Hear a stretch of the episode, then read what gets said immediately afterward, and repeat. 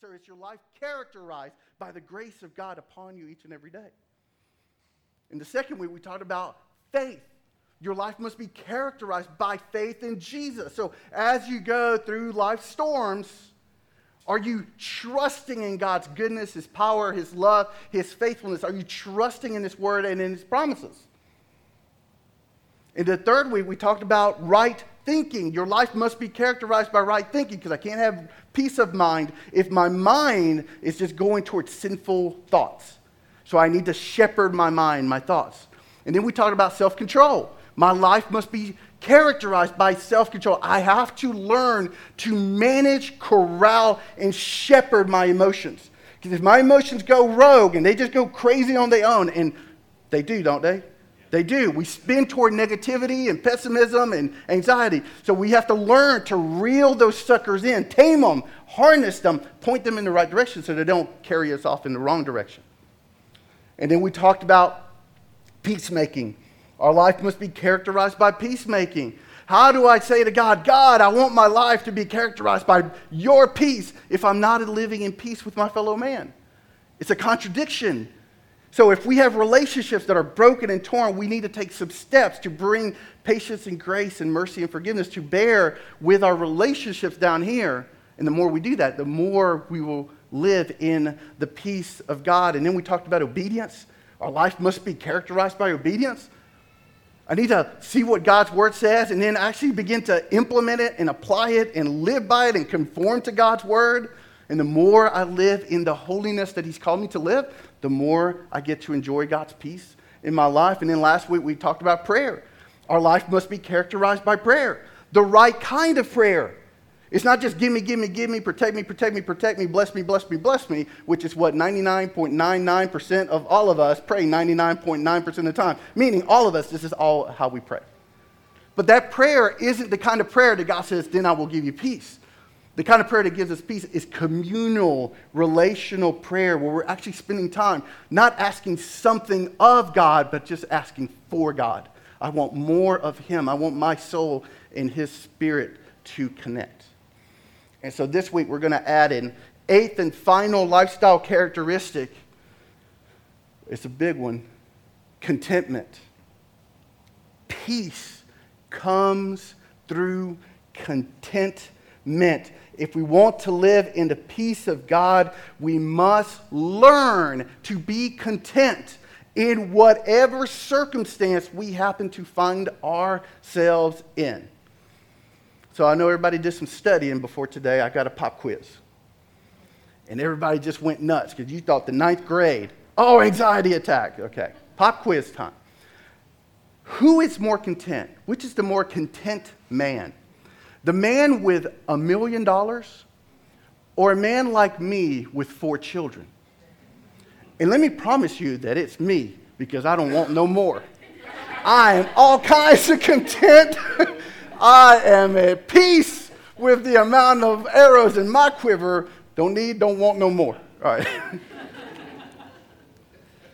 I've gone to Haiti six times since the big earthquake back in 2010. And on my first five trips, uh, visited the same orphanage. It's Yvonne's orphanage. And folks, it, you go there, it, it would break your heart. Um, how these kids, these orphans who've been abandoned by parents, how they live. Like in this particular orphanage, it is a structure made out of concrete. You put concrete structure in the Haiti sun, what happens to that structure? It becomes an oven that might be the single hottest place I've personally ever been in. It gets so hot no air conditioning, no fans, no electricity, no plumbing. You got all these kids living in there, and as you see in that picture right there, there's bunk beds literally along every wall. Every wall has a bunk bed. There's not a space, there's not a bunk bed. And even so, there's not enough beds. Like the kids actually have to sleep two to three to a bunk bed because there's, there's just not enough place for them to sleep in. There's no closets, there's no dressers in this place, which doesn't really matter because they got nothing to put in a dresser or a closet. No clothes, no clothing other than what they're wearing, maybe a change of clothing, and no toys and no school supplies and nothing. They have nothing. Well, on my sixth trip, which was last year, we visited a completely different orphanage. And I thought that the other one, the other one would always break my heart. And when I left this place, I was in tears. This place makes the other place look like the Ritz Carlton. As bad as the other one was, this one, look at it. It's a it's made out of like put together wood and some tin and it's wrapped with tarp. It's right on the dirt. There's no concrete floor or anything. And not only that, it's not like bunk beds around the sides of the room. It is wall to wall, end to end. Most of, the mat- most of them don't even have mattresses. They just put cardboard on top of that metal spring to sleep in. At least the other place had an outhouse of sorts. This place just had a field in the back where the kids go to.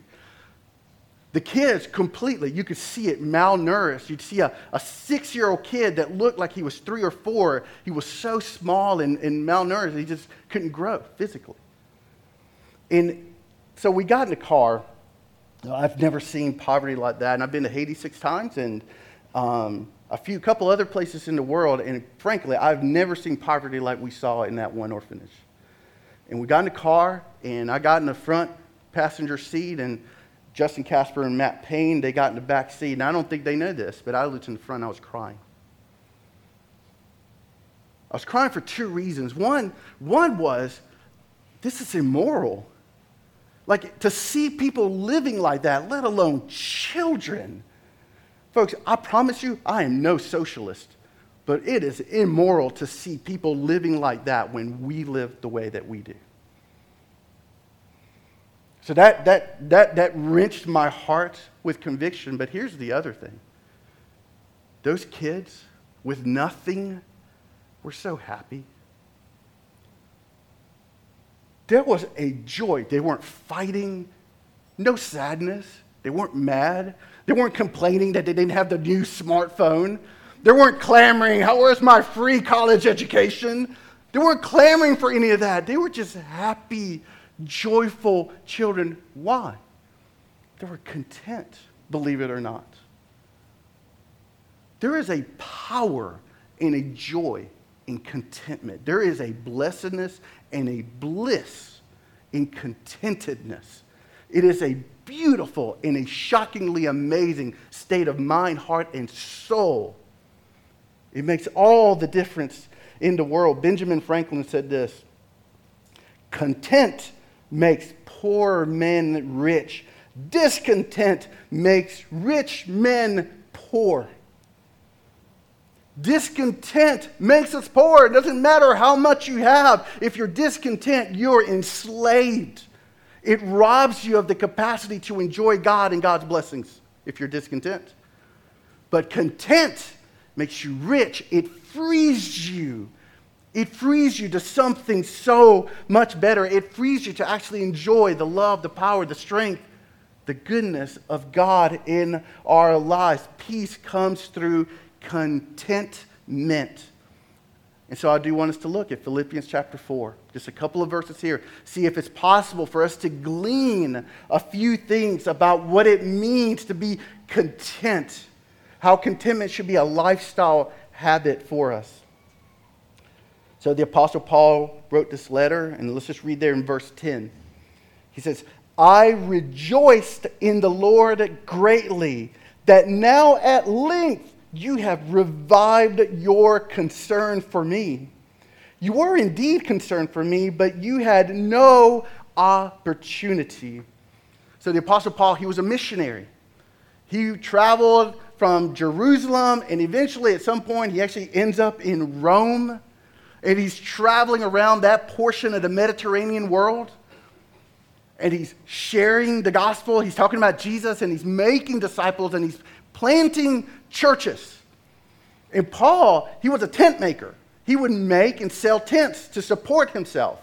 However, he did often rely on the loving generosity of Christians to support him and his cause. In the Philippians, the people that he's writing this letter to, the Philippians were major donors of Paul. But for reasons that we're not told, there was a gap in between their gifts. There, there's a certain amount of time had gone that they weren't able to supply something to Paul. And it's not that they didn't want to, they loved God, they loved Paul, they loved the gospel. It wasn't that they didn't want to, it wasn't that they weren't willing. It just tells us that for some reason, this length of time, they had no opportunity to give. So maybe they didn't have any money to give, or maybe they had the money but couldn't physically get it to Paul. So, regardless of the reason, Paul like, for a while, you had no opportunity to do so. But then God opened the door for this to take place. And the Philippians, if you were to read a little bit earlier in the book of Philippians, they sent this dude named Epaphroditus you know, his parents got a tongue lashing when he got old enough. Like, why do you name me Epaphroditus? It sounds like a girl's name, and it sounds like some weird Greek god. Why are you calling me this? But Epaphroditus, anyway. They, the Philippians sent Epaphroditus all the way from Philippi, which is in Greece, traveled all the way to Rome, which is where Paul is at the point that he's writing this letter. They sent him there, and they, he delivered a monetary gift to Paul. And then Paul, uh, as a result of receiving this gift, he says in verse 10, he says, I rejoice greatly in the Lord.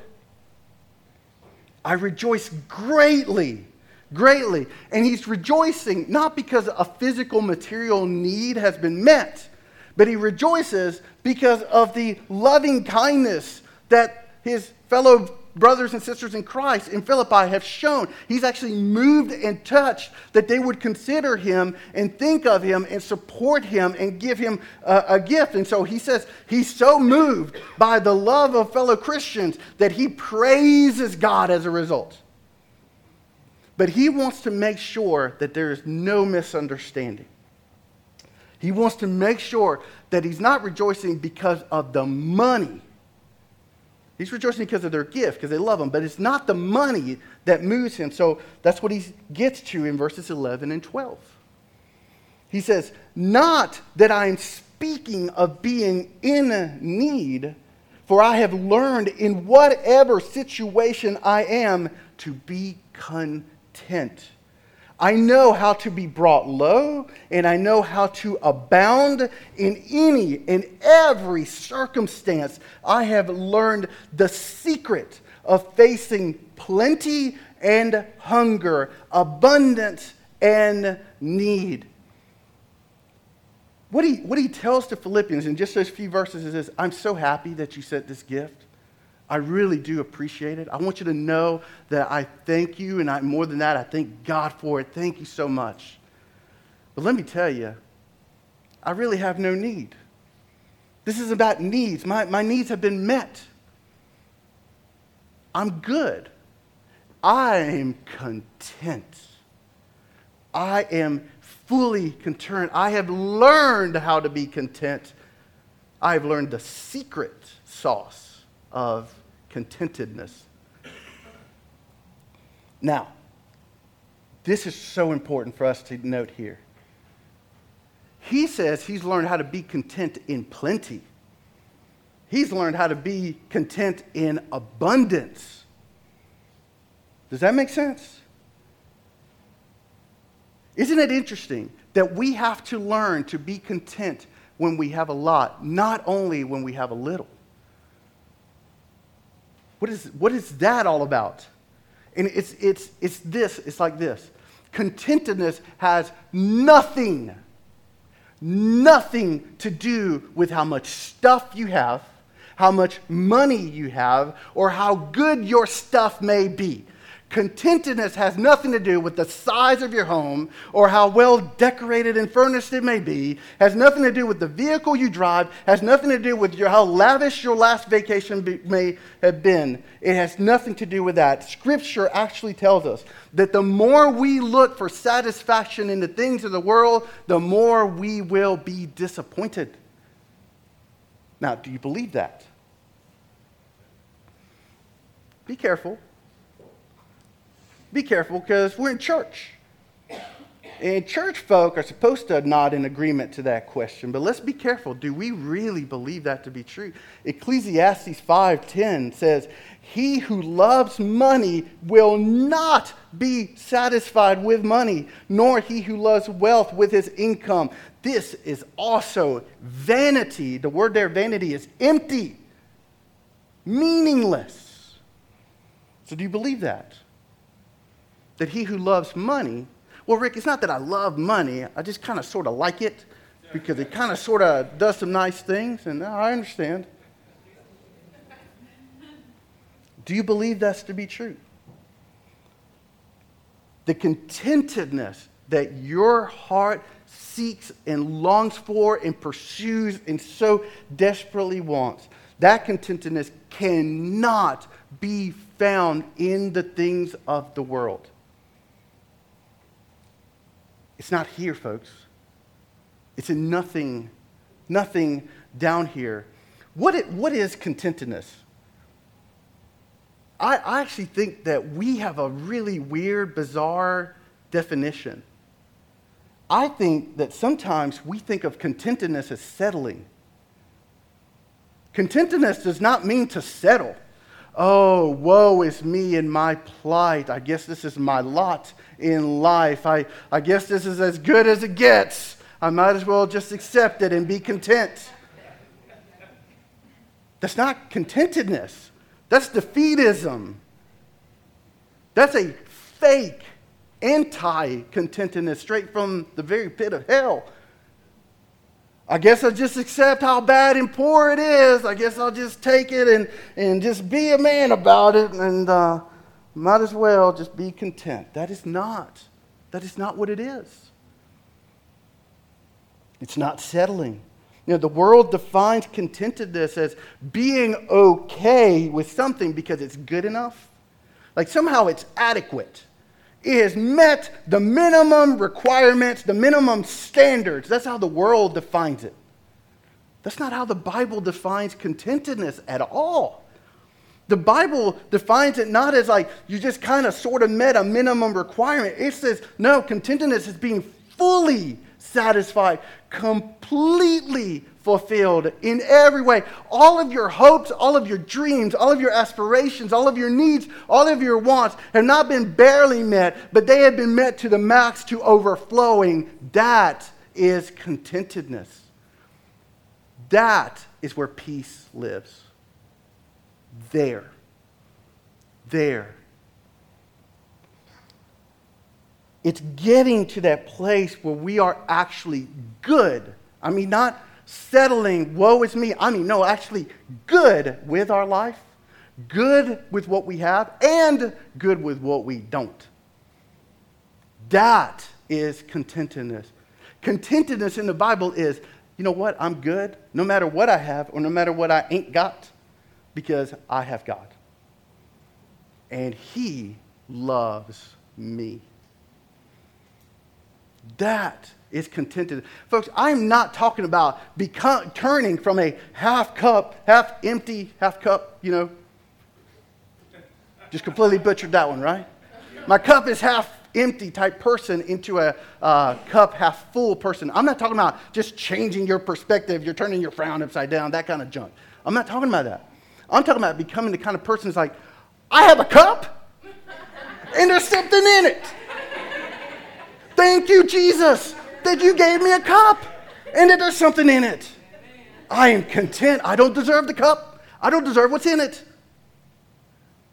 If you give me one more drop, I don't deserve it. If you give me one less, I'm still more than I deserved. And if the cup is empty, I still have the cup. And if I don't have the cup, I still have you. It's all good. Folks, that is what it means to be content. And that is where peace lives. It's in, it's in that space. And unless we actually take some steps in that direction where that actually starts to become how we think and how we feel in our hearts, unless we do that, that peace is going to be extremely elusive and fleeting and elusive the rest of our lives. It's going to be hard to grab onto, not going to be able, be able to hold on to it. Discontent is like kryptonite. We've got a cool movie coming out soon, right? Little Batman, Superman action, all right? So a little reference to DC. discontent is like kryptonite to peace. The two can't, can't live together. You can't be discontent and have the peace of God. They're mutually exclusive. So we have to be like Paul. We have to learn how to be content. And the reason we have to learn it is because this is not normal or natural to us. In our fallen, sinful state, like everything against us tries to be content with the wrong things, and then even so, fights against any level of contentedness. So we have to learn how to be content. We have to learn the secret, as Paul did, the secret of contentedness. So let's talk about what this secret is. Spend the rest of our time just kind of noodling through, right? If I want to, if I want to enjoy peace, I got to be content. What's the secret to that? Number one, the secret of contentment is learning to make Jesus the content of your life. The secret to being content is making Jesus the content of your life. Kent Dunnington, he's a, a philosopher, he wrote this. He says, We are unlimited. Well, I'm sorry, let me back up. We are limited in every way but one we have unlimited desire. Think about that. You are limited in every way, physically, mentally, like in every way. We are all limited. We all have limitations. But in one, we don't have any limit, and that is in our capacity to want and to desire. We are chocked full of wants and needs. Folks, you are always wanting. You're always wanting more and you're always looking for those wants to be met. You're always wanting, always wanting more, and always wanting for those needs to be met. And what's weird is that's actually right. That's actually a good thing. It's by design. God made you a creature to want. God made you specifically in such a way to want everything, but here's the catch everything is in Jesus. We're made to want, but everything we ultimately want and need and desire is found in Jesus Christ. The secret to being content is understanding that our heart can only be satisfied by Him who made our heart. So we have to wrap our lives around Him.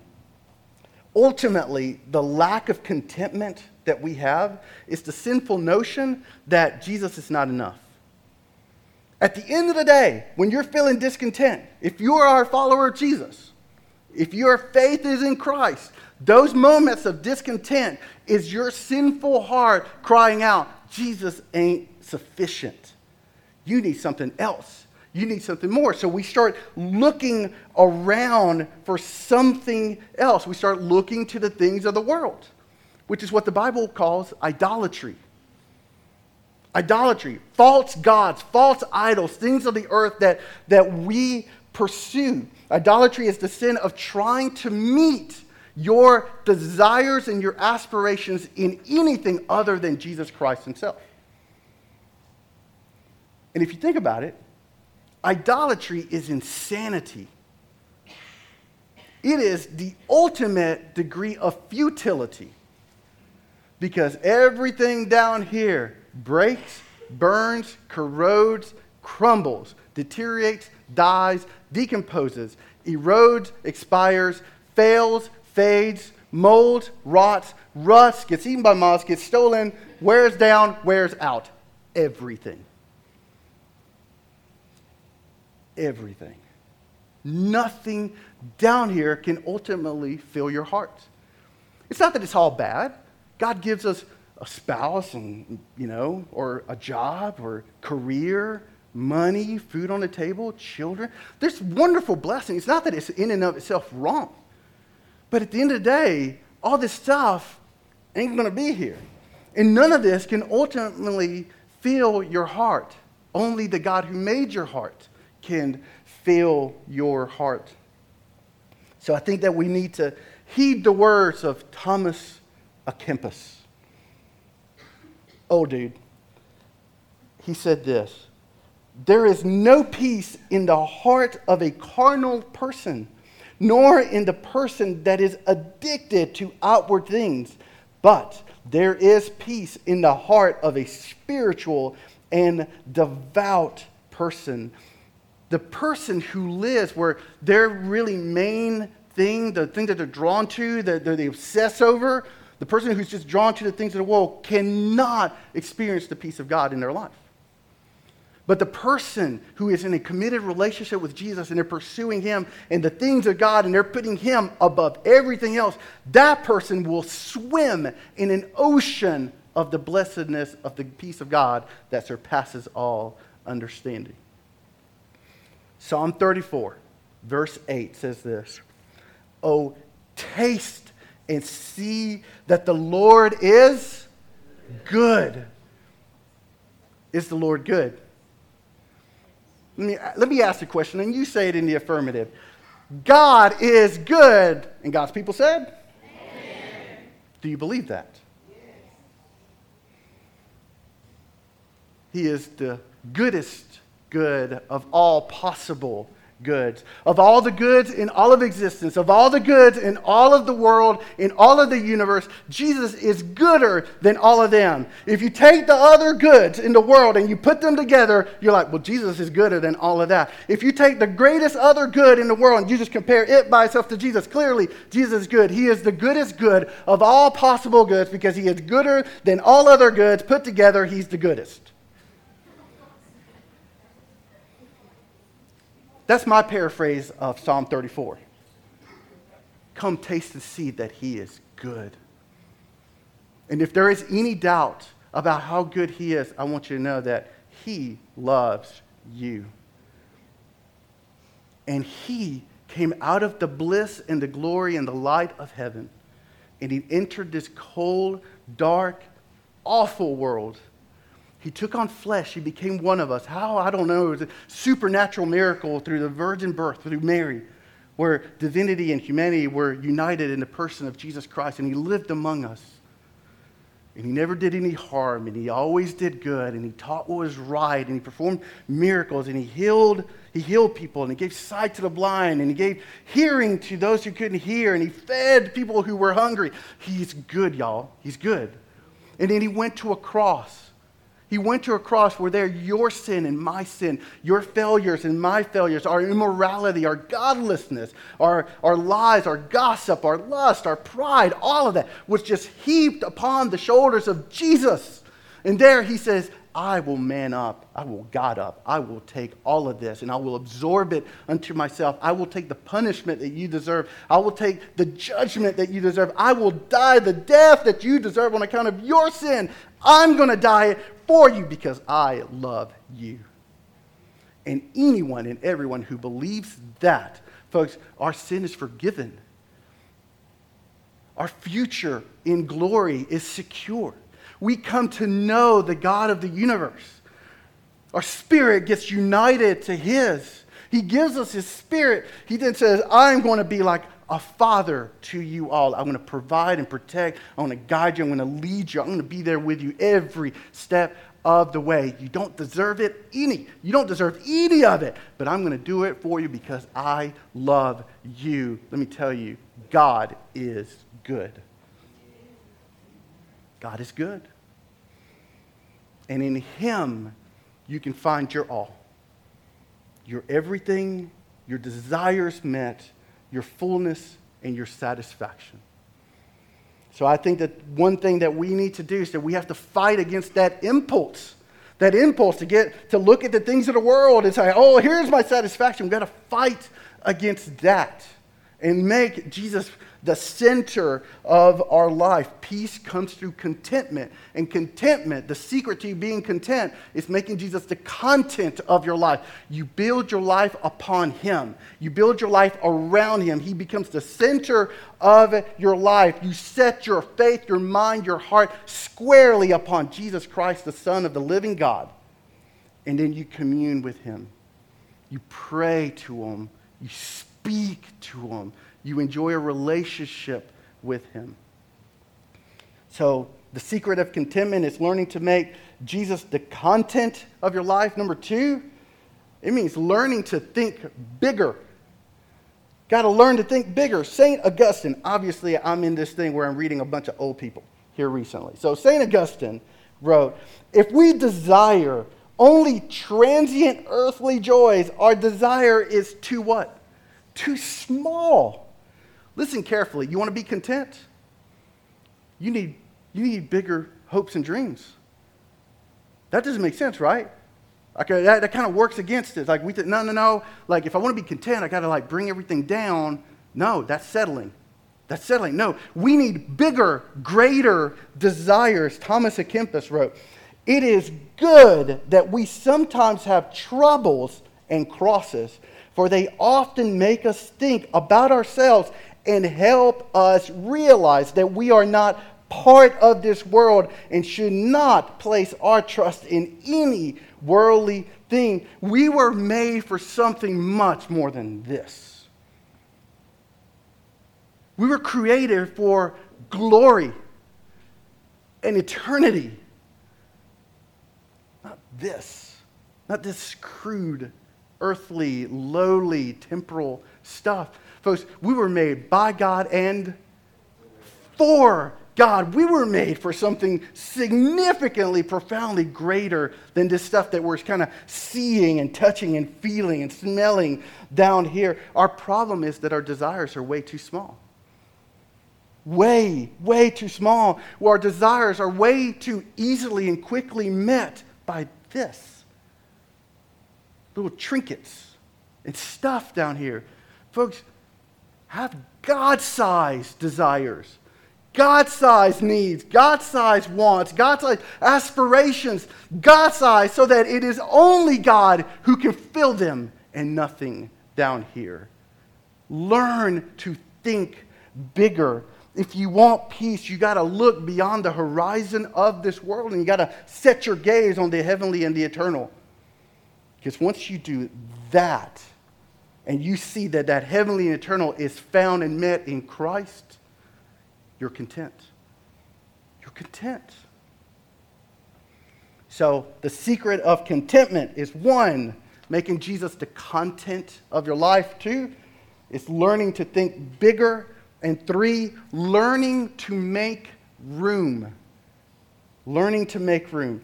We spend so much time, so much energy, so much money filling ourselves with stuff little retail therapy, some Netflix binging. You know what I'm talking about. But we're, we're always consuming, right? We're always filling ourselves with something. Food. I don't know if you're like me, but you have a bad day. I need to eat. Not because I'm hungry, but there's something about it that is, some, some like medicating myself. Like, there a couple of years ago, and man, I, I love our praise team, and they, they, they work and they, they do everything God has gifted them. But this was like two or three years ago, and um, it was one of those rehearsals where it just didn't go very well. Not very smooth. And when things don't go smooth, sometimes tensions among people, sometimes clash, even in church. And, and it was one of those nights and I went, I left rehearsal, and I, I went straight to Carly C's. I got a DiGiorno's pizza, a bag of Doritos, and a two liter Canada Dry. I walked in the house, and before I had said anything, Jamie hadn't even looked at my face. She said, That bad, huh? Like, like she knows that when things aren't going good and I've had a bad day, like I, for, re- for whatever reason, I hate it. Like food is like a comfort to me. Well, it might be food, but for some of us, it's other things. It's why people run to alcohol or other addictive substances. It's why so many run, men, particularly, run to uh, pornography, gaming. I've got men, like grown men, two, three, four hours playing games, video, like what? It's escapism. It's a fantasy world, and we escape into this world is because we're self medicating. My life isn't good, so let me get a distraction and find something else to self medicate. And the thing about that is that we live in a country, a society, and a culture that celebrates indulgence. Oh man, we celebrate it. We promote indulgence. In America, we know nothing of moderation. Nothing of moderation. If you can afford it, buy it. You earned your paycheck. If you can afford it, buy it. If you can do it, do it. You've earned it. You deserve it. We live in America. Why not? This is why you got your education and you got your job. You put in your 50 hours this week. Buy it. Do it. Live it up. The problem is that so long as we're filling our hearts and our minds with this stuff down here, there will never be room for true contentedness because there's no room for Jesus. There's no room for the Holy Spirit. There's no room for God and the presence of God in your life. So we have to learn to make room. I, I read this article recently entitled How to Stay a Christian in College. And it instructs college students um, to make small sacrifices every day. Every day. So it says this it says, Make a vow, a vow to wake up and go to breakfast every morning, even if your first class isn't until 11 a.m. Choose a plain cheese pizza rather than pepperoni. You'll be surprised how these tiny sacrifices work in interior magic, shifting your focus ever so slightly from yourself. Once you're a little bit to the side, God can come to the center. The point of that article and of what I just read there is that if we make it a habit to, to say purposeful no's, to the things of the world, we're in essence saying purposeful yeses to God. Does that make sense? That if I purposeful in my moderation, if I practice purposeful self control and not indulge everything just because I can't, if I do that purposefully through those little sacrifices, I'm actually then communicating to my own heart. That stuff doesn't satisfy. That stuff doesn't fill. When I say no to that, I'm actually saying more to God. I'm telling my heart that is where satisfaction and fulfillment are found. It's there. That's the point of fasting. And if you ever practice fasting, but that's the point of fasting, is actually saying, all right, I'm going to forego food, which is really important for a while. And every time I feel a sense of hunger, I'm telling my heart, don't worry about that stuff focus on Christ, make room for Christ. Don't be simply filled with the things of the world. Fill yourself with your relationship with Jesus. So, Paul lived in the peace of God, and the reason why is because he learned the secret of contentment. And it's not a secret, because it's been revealed and it's available to all of us. So, how what is the secret? You learn to be content in Jesus. Build your life around Him, center yourself around Christ. You think bigger. Don't settle for the things of this world. Think bigger. Put your hopes and dreams up above. Set your mind and your gaze above.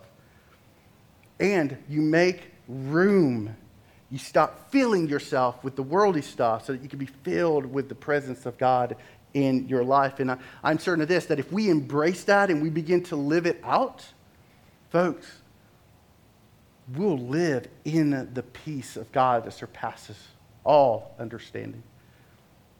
So, a couple of months ago, I made a deal with Emmett, four year old Emmett, my little boy. Made a deal with him. There was a, something he was doing uh, that I wanted him to stop. And so I made a deal. I said, like, if you stop doing this thing, I'll take you to the store and I'll buy you a nice toy. And I don't always bribe my kids, but but you know some positive encouragement and stuff is good for an occasion. And so this time it felt like a good thing to do. And, and he agreed. He's like yep that's cool. I'll stop doing that because i want a toy. Like sweet. So like a week later got in the car went to toys r us which i tell you i'm 44 toys r us is still cool to me but anyway you see the logo it's like yay you know this is exciting so we walk in and we literally walk around the store for 30 minutes and I'm like, what do you want, buddy? What do you want? And he's just running around and he's like looking at this. And I'm, I'm, I was ready to drop some cash. I was ready. I was prepared to, to, to spend what I would consider for me a considerable amount of money for this gift because I wanted to. So we're running around, we're running around, we're running around, and finally I start getting a little impatient. Like, what do you want? What do you want? He's pointing stuff. That's cool. What about that? What about? And finally I said, all right, buddy, it's time to make a decision. What do you want? And he smiled, just the biggest smile. And he knew where it was. He like ran around a corner and stuff.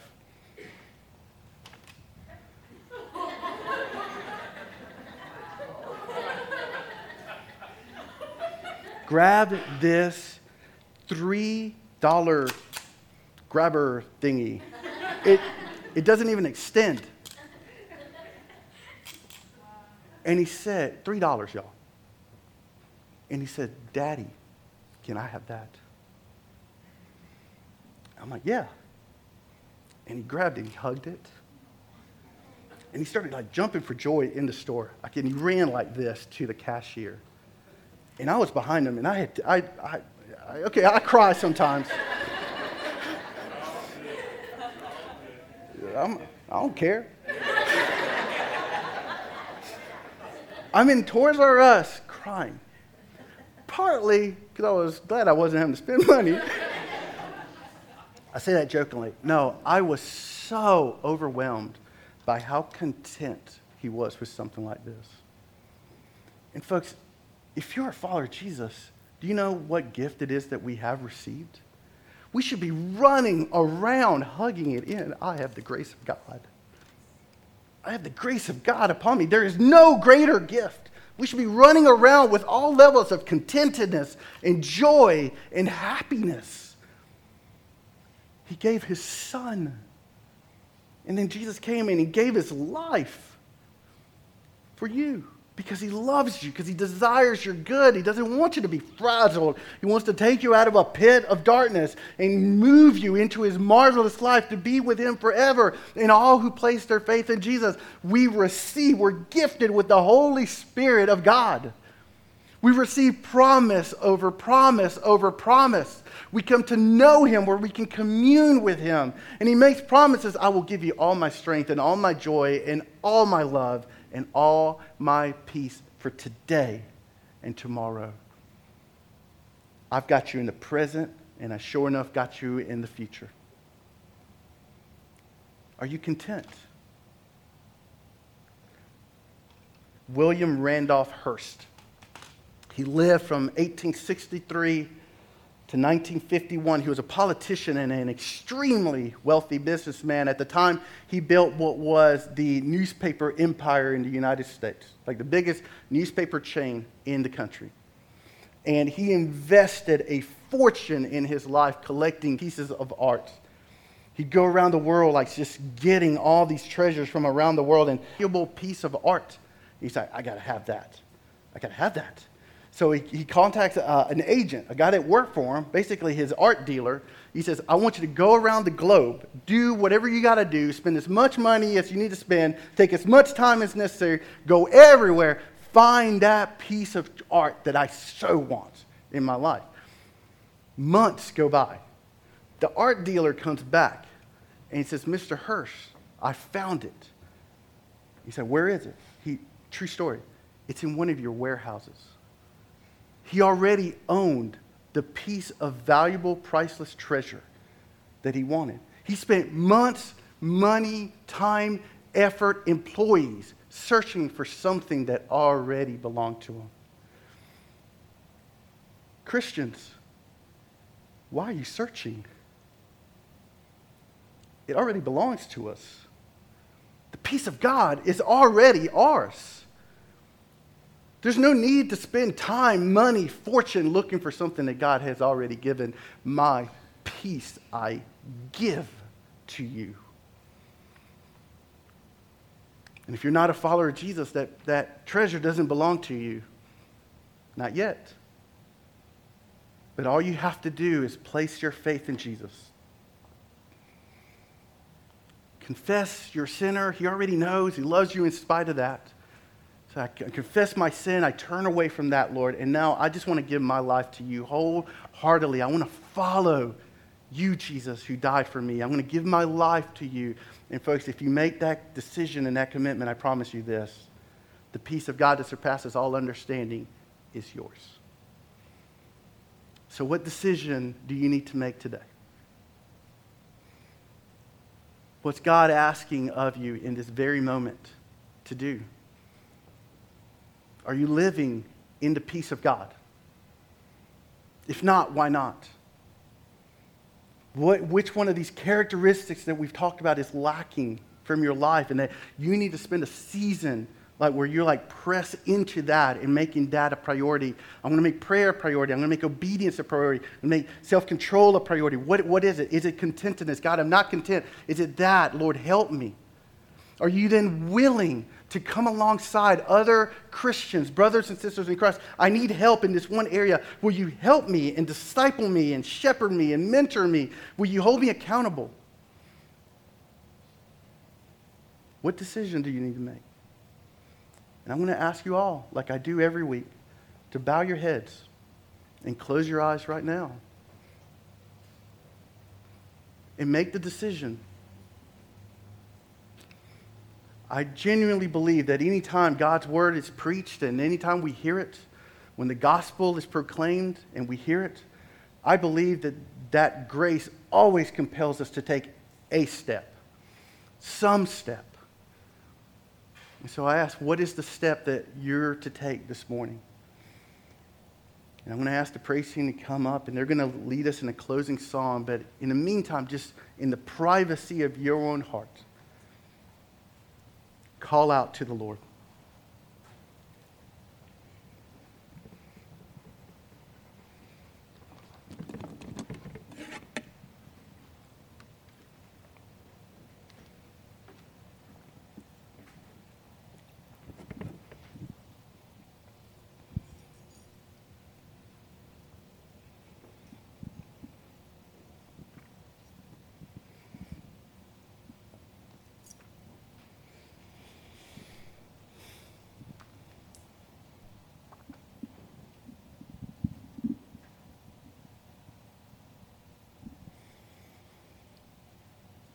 With all heads bowed and all eyes closed, in a spirit of prayer and humility before our gracious God, our Savior, our King.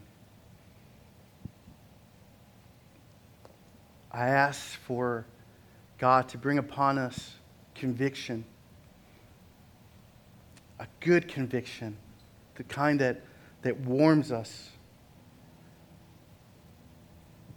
Lord Father, we, we struggle we struggle to, to live as followers of Christ, as believers. The world gets in the way, our, our sinful heart gets in the way. So, Lord, we, I pray that you would help us to focus our soul's attention solely on you. To know that all fulfillment and satisfaction, all hope and all dreams are met. They find their, their maximum in you and in you alone, for you are the creator, the ruler, the King of kings, the Lord of lords, the, the one to whom all glory and all wealth and all honor and all authority belong to you. And you, Lord, you invite us to know your presence and to be showered by the riches of your glory now and forever. God, you do love us, and you are good. The cross proves that. And the empty tomb proves that it was all real. So, Lord, I pray for all of us that we would be a people that we would, in fact, learn to live in contentedness, that we would know you and know your peace. And still, with all eyes closed and all heads bowed. I'm going to ask something, and we, we don't do this too often, but as the praise team sings, you can stand in where you are and join them. You can sit where you are, or you can come forward and take a knee beside me. But there be a group of us up here that would join in a spirit of unity that we're going to pursue to be content in Christ. In Jesus' name I pray. Amen.